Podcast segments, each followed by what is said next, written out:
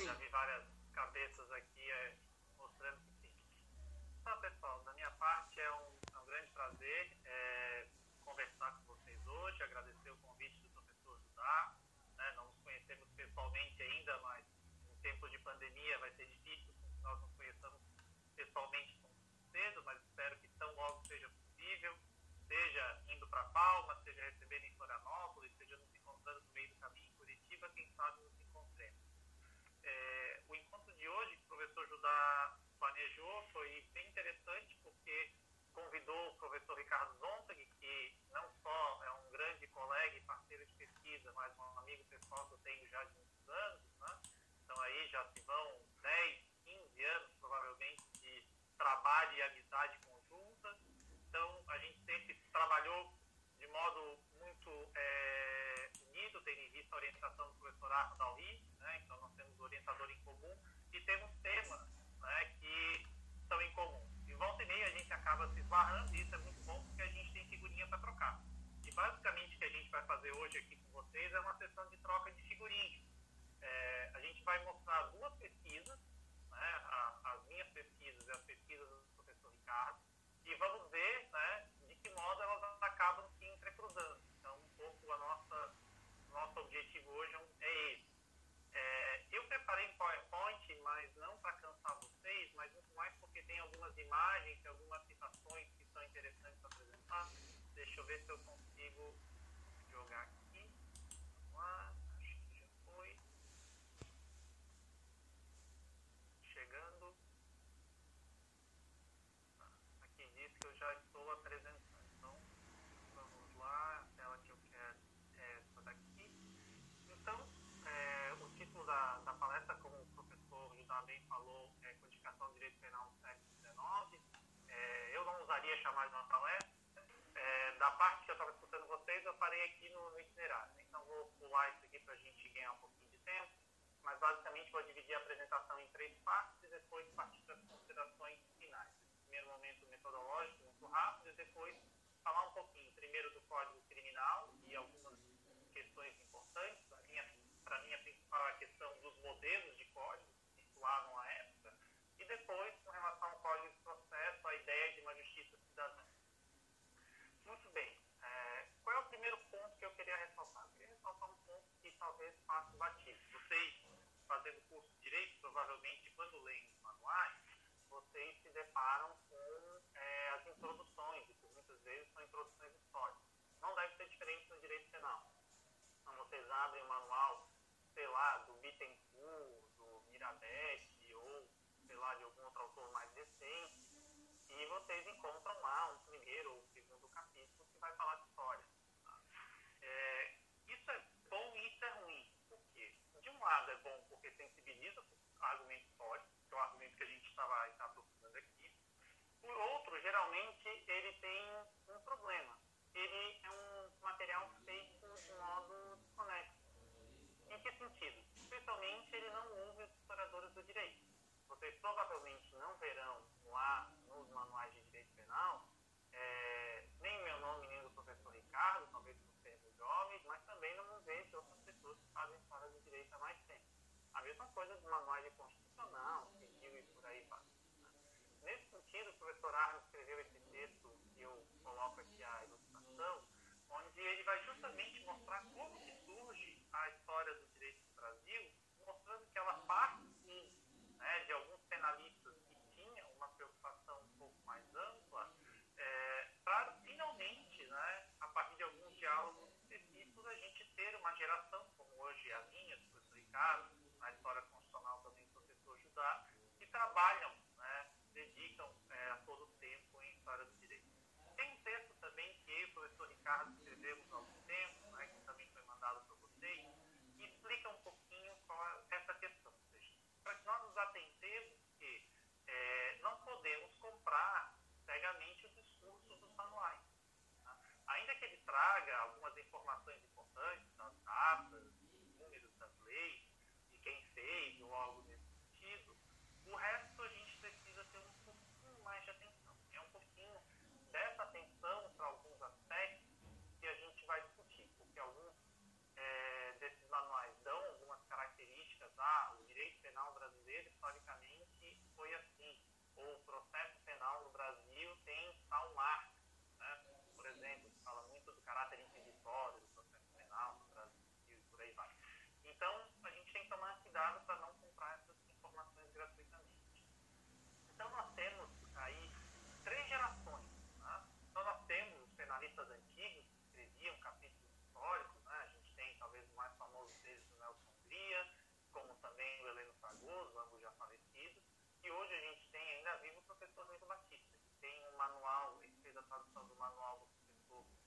захорон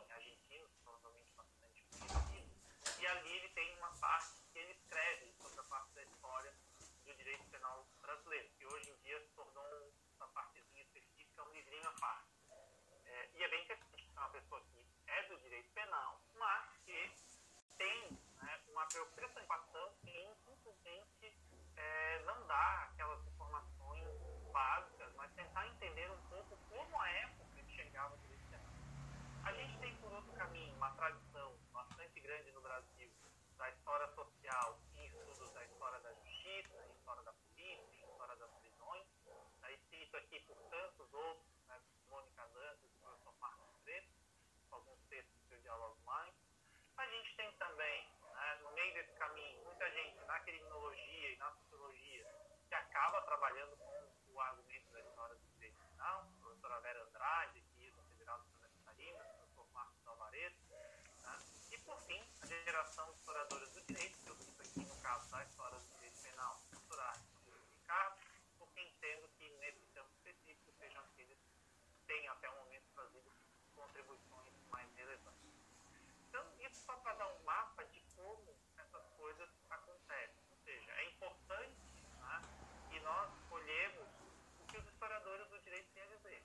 Judá falou, é uma área nova, mas já relativamente consolidada. Ou seja, ainda que haja muito ainda o que fazer, já tem coisas feitas que são importantes, eu acho que valem a pena no final de discussão. Mas vamos olhar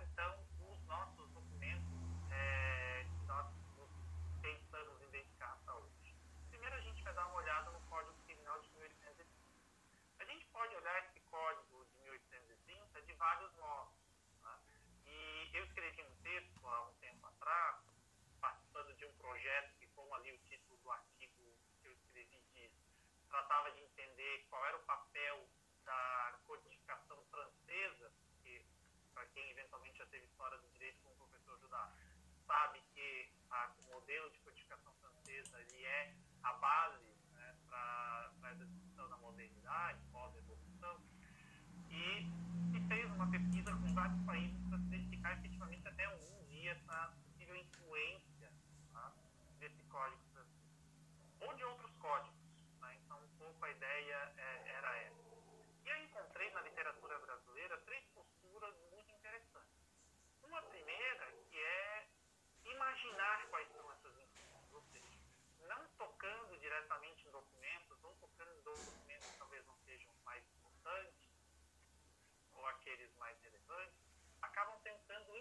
alguma coisa.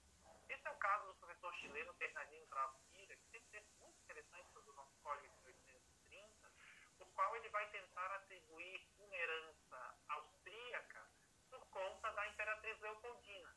Ah, porque a Imperatriz Leopoldina tinha influência na corte, que ela fazia livros, ela fez consulta. Talvez possa ser verdade, mas ele não apresentou, e até hoje ninguém apresentou alguma prova um pouco mais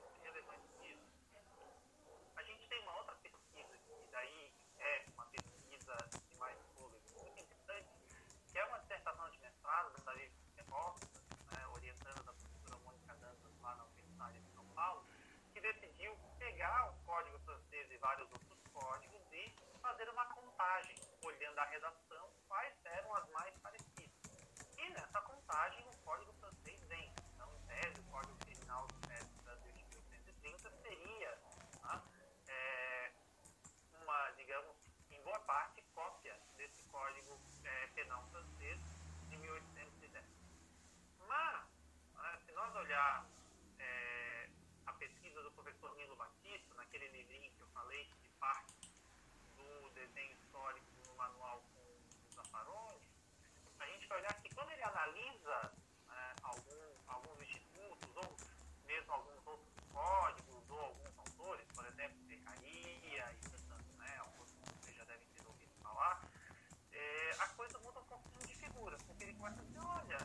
parece que, por exemplo, as ideias de Bento são muito importantes.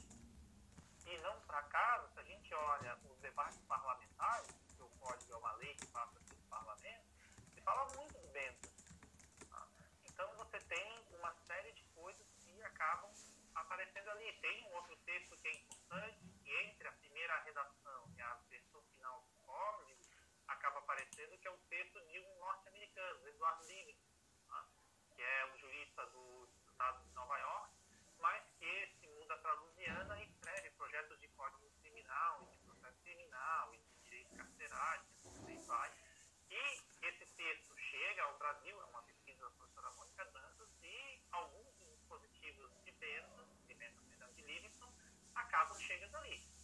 deles é uma preocupação específica minha, que é o que trata do delito de insurreição, que tradicionalmente é um crime político, crime de evolução política, mas que na linguagem de Livingston, nos Estados Unidos, tinha a ver com é, revoltas de escravos, por exemplo. E é nesse sentido que o Código Criminal usa e que não é o sentido geral que o termo é utilizado em vários outros códigos penais.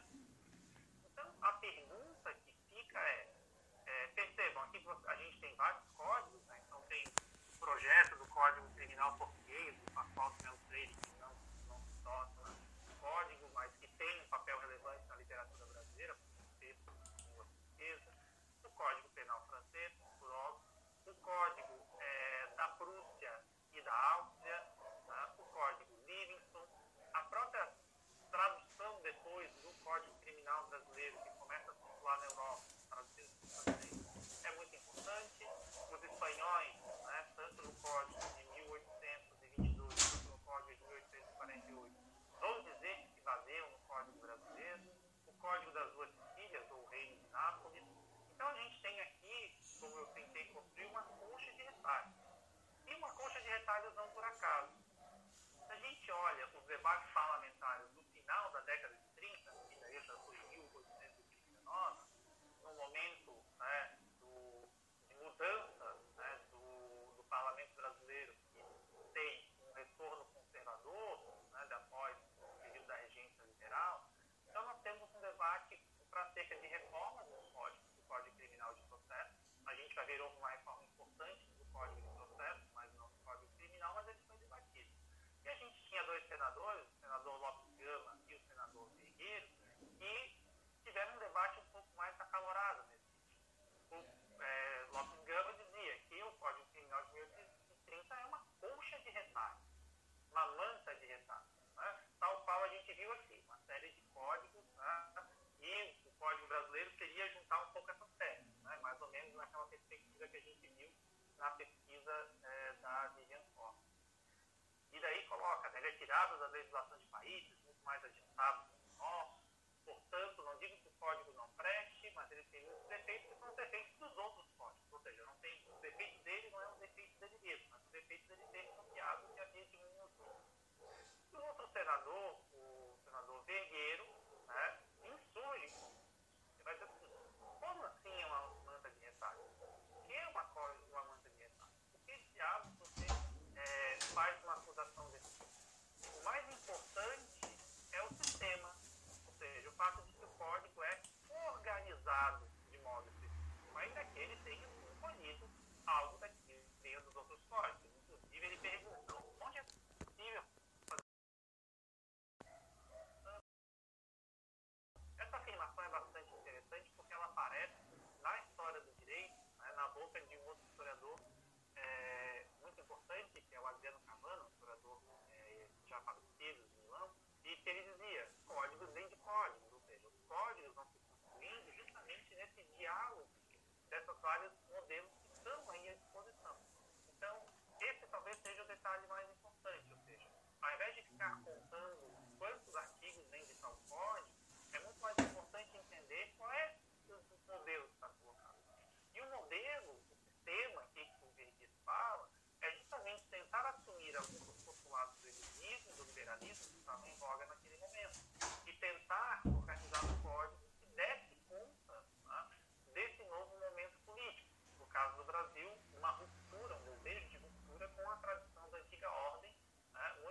fiscalizadas no famoso livro 5 das ordenações filipinas. Há autores que vão tentar dizer, mas veja, os institutos do código não somente são copiados de outros códigos antes dele, mas são copiados de coisas do antigo regime. E que, portanto, o direito penal não teria mudado tanto assim, né? da velha ordem colonial para o código criminal. Mas, na verdade, se a gente olha o que se quer dizer na linguagem, uma coisa talvez é, para nós hoje muito banal, mas que é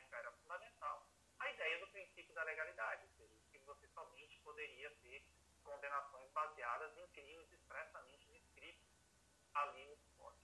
Então, esse é um ponto importante da gente levar em consideração. Segundo ponto, o Código de Processo Criminal de 1832. Né, aqui é um texto que eu publiquei no ano passado, graças ao professor Ricardo, um dossiê que ele organizou na revista lá da UFM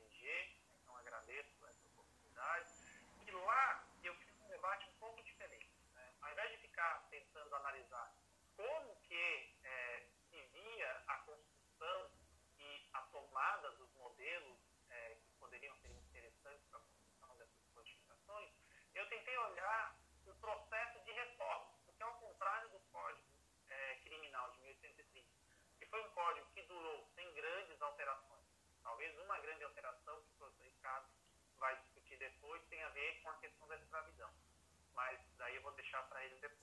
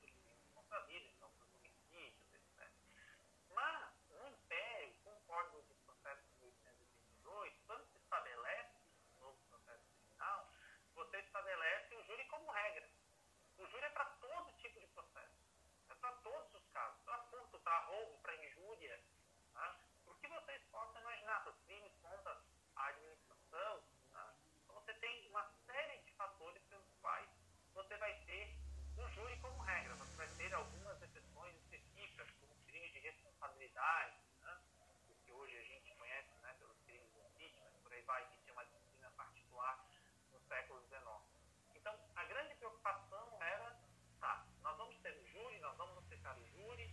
juros no Brasil em destaque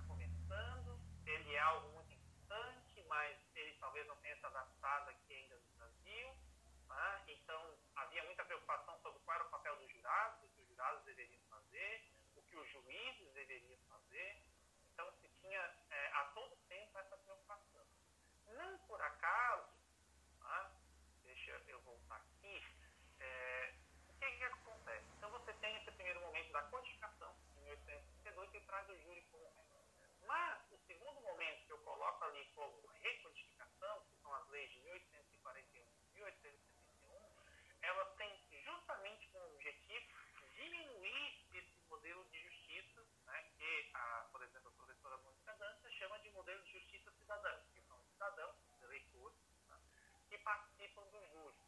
O que, é que acontece de principal nessa reforma de 1841, de 1875? O júri não era como a gente conhecia. Você tinha, na verdade, dois júris em um único processo. Você tinha um primeiro júri, que era o grande júri, que era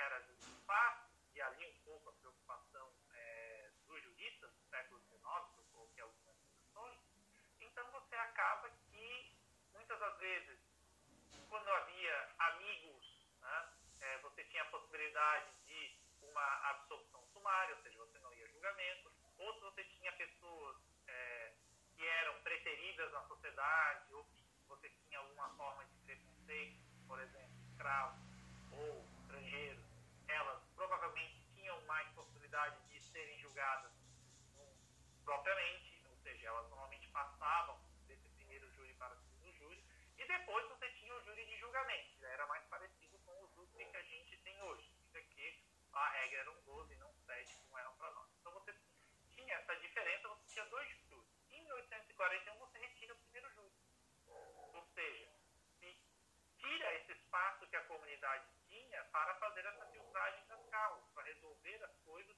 a seu modo, para resolver para fora. Tem pesquisas como a do professor Ivan Velasco em Minas que mostrava que havia muito justiciamento, muita violência privada é, nesse, nessa época. E justamente é, essa retirada do júri, de certo modo, assenta um pouco a instituição e faz com que você julgue efetivamente aqueles que cometem violência e isso teria diminuído um pouco, né, por exemplo, homicídios em determinadas cidades em 1871, você tem uma outra coisa muito importante, que é o inquérito policial. O inquérito policial que a gente ouve falar hoje é uma criação no final da década de 60. E, geralmente, ele é o grande responsável para dizer que o nosso processo penal é de marca inquisitória. Ou seja, você tem um primeiro momento que é unilateral, onde você não tem as duas partes colocadas. Ora, né, essa é uma mudança importante, porque até então o júri era para todos os crimes. E mais, a maioria, a grande maioria das ações eram ações de iniciativa privada, ou seja, você não tinha o Ministério Público fazendo a acusação. O Ministério Público tinha um papel supletivo, geralmente. Então, o papel era justamente de uma das partes processar a outra, ou seja, uma vítima buscar a outra. Você não tinha isso em casos onde a vítima não podia fazer, como no homicídio, mas no furto, no roubo, na injúria, né, e na maioria desses crimes você tinha ação privada como regra. Então, isso é importante. Uma outra figura que surge na, na reforma de 1841 e ganha muitos poderes por conta do inquérito na reforma de 1871 é do delegado de polícia. Porque até 1841 você tinha juízes de paz. Ou seja, você tinha a possibilidade de negociação direta entre as partes naquele primeiro momento, especialmente para as contravenções. Então você tem um caminhar de uma perspectiva que hoje nós chamamos de acusatória para inquisitória ao longo ou seja, não é assim o nosso processo sempre foi. Então, é um erro que, por exemplo, a gente encontra nas introduções históricas dos manuais de processo penal. Eles não se dão conta que o caminho é o contrário. Nós tínhamos uma perspectiva mais acusatória e que passou a ter mais inquisitória. E não o contrário, como eventualmente se narra hoje. E o fim dessa história é um fim bastante interessante. Porque, com, com o advento da República, tá, você tem uma mudança importante que é a competência de legislação de processo, não só processo penal, mas processo civil, passa a ser de cada um dos estados da federação e não mais é, apenas da União, no caso da República. O que você tem? Você tem uma proliferação de vários códigos de processo em cada estado. Né? Então, é bastante interessante, porque é, geralmente eles ainda mantêm o uso como regra, mas aos poucos, né, seja na de algum, seja em reformas que vão acontecendo, no caso de Santa Catarina, que eu já olhei nos anos 20, onde você vai reduzindo a competência do júri. A ponto, daí são estudos que o professor Ricardo já fez nos anos 30 e 40, aí sim, com a lei de júri de 1938 e com o Código de Processo de 1941, onde o júri vai ficar restrito aos crimes contra a vida. Quando eu analisei esse Código de Processo Criminal e essa relação direta que ele a resolução do júri, então o que, que você começou a perceber?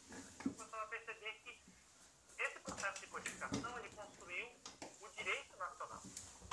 Então, seja, a ideia de codificar, a ideia de romper com o passado, né? então, ou seja, buscar um instrumento que é o júri da tradição inglesa, que era tido como um país de mundo, a solução um processo cai com as dominâncias filipinas, mas sempre enfrentando o problema da escravidão. Vai ter uma lei em 1835 que vai criar é, um processo de sumário tá? e sem direito à apelação para os escravos que tentassem deles de sangue contra os seus senhores. Então, esse é um dado importante, porque ao lado do processo tradicional, você vai ter né, um processo, né, digamos, com menos garantias do que aqueles para os demais cidadãos. E ali você tinha o grosso das condenações da pena de morte no Brasil imperial. No segundo momento,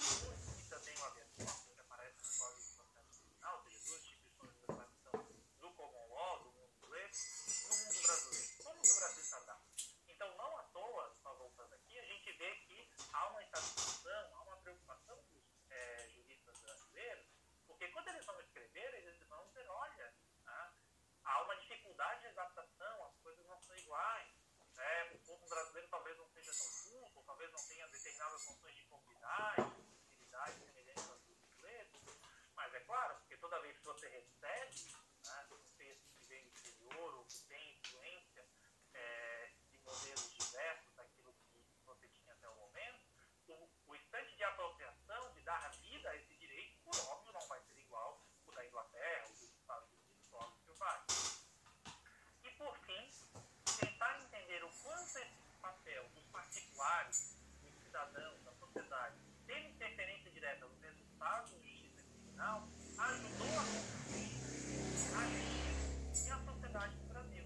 Então isso é bastante interessante. Tem uma pesquisa de um colega de Minas Gerais, chamado Felipe Carneiro, que olhou isso nos crimes de injúria, no xingamento. Tá? E é muito interessante porque havia né, três modelos é, principais de discussão. Então você tinha a preocupação com é, a masculinidade, com a honra da família, né, a esposa e tal, ou seja, o sujeito não aceitava ser chamado de corno, não aceitava que a esposa fosse chamada de puta, ou então as coisas que tivessem relação aos negócios, fulano de tal caloteiro, ou coisas do tipo, ou seja, uma série de construção de imaginários que são muito importantes, ou seja, para entender que lugar é esse que é a justiça. Para quando a gente liga a TV e assiste o da feira e vê uma pessoa falando que é justiça, o que, que ela quer dizer quando ela quer justiça? Por que, é que ela entende que o processo criminal é um lugar onde se faz justiça? Porque que arena é essa em que as pessoas podiam falar? Por quê? Porque as pessoas ouviam os processos, elas iam falar, elas apresentavam e bem, né, para não cansá-los, né, e para a gente poder escutar o professor Ricardo e depois poder debater com vocês, né, é, algumas considerações finais. Né? Então, primeiro ponto, o diálogo da história do direito, é, do direito penal e da justiça criminal, né, com o direito penal e o processo penal e com a história social. Ou seja, significa um momento de potência, ou seja, quanto mais eu sei dos dados da história, quanto mais eu sei dos dados do direito penal, melhor é a história do direito. Então, nesse sentido, a história do direito é um pouco anfíbia. O historiador do direito é um sujeito que tem um pé na história e tem um outro pé no direito. Ele necessita ter ferramentas que são inerentes aos juristas, por exemplo, o conhecimento da dogmática penal, aqui nesse caso, mas também o conhecimento das ferramentas da história, o como trabalhar com fontes, o como construir uma narrativa histórica e por aí vai. Com relação ao Código Criminal, então, como eu havia falado, muito mais do que saber quais e quantos modelos, se foi o Código francês, se foi o Código austríaco, se foi o Código da Louisiana nos Estados Unidos, mas como que esse código entra na realidade nacional? Como que ele sobrevive é, e como que ele é aplicado? E por isso a minha preocupação é estudar também o Código de Processo. Porque entre a preocupação é, dos juristas com a técnica e em administrar a justiça, né, propriamente por meio do jurado de como que você constrói né, um direito nacional. Então, esse é um pouco dos desafios que eu, eu ligo um pouco mais de no texto, para quem tiver interesse, já que o professor Judá mandou, é, que vocês podem dar uma olhada e que a gente pode debater aqui é, no momento da minha parte, muito obrigado. Esse é o campus lá da Federal de Santa Catarina. Vocês conseguem ver o mar ali no fundo, é um lugar bastante interessante. O professor Judá falou, vocês sintam-se convidados. Lá na UFSC, a gente tem o Congresso para Estudantes, é, que é o maior do Brasil, que é gratuitas, que é realizado todo ano, geralmente nessa época. A gente não teve é, por conta do coronavírus, talvez seja postergado, mas vocês também têm essas e outras oportunidades para estar aqui comigo em Floripa. E, eventualmente, para quem quiser trazer algumas outras perguntas, algumas outras questões, eu deixo meu e-mail, o telefone é o telefone lá da universidade, eu vou atender. E também tem um site onde eu tenho algumas coisas, tem vídeos que eu tenho feito com o pessoal durante a quarentena, talvez possa interessar. Então, da minha parte, era isso. Fico bastante grato. Tá? Foi bem interessante estar aqui é, com vocês. Vou dar uma olhadinha no chat se tem perguntas e já me preparando para responder depois da fala do professor Ricardo. Era isso.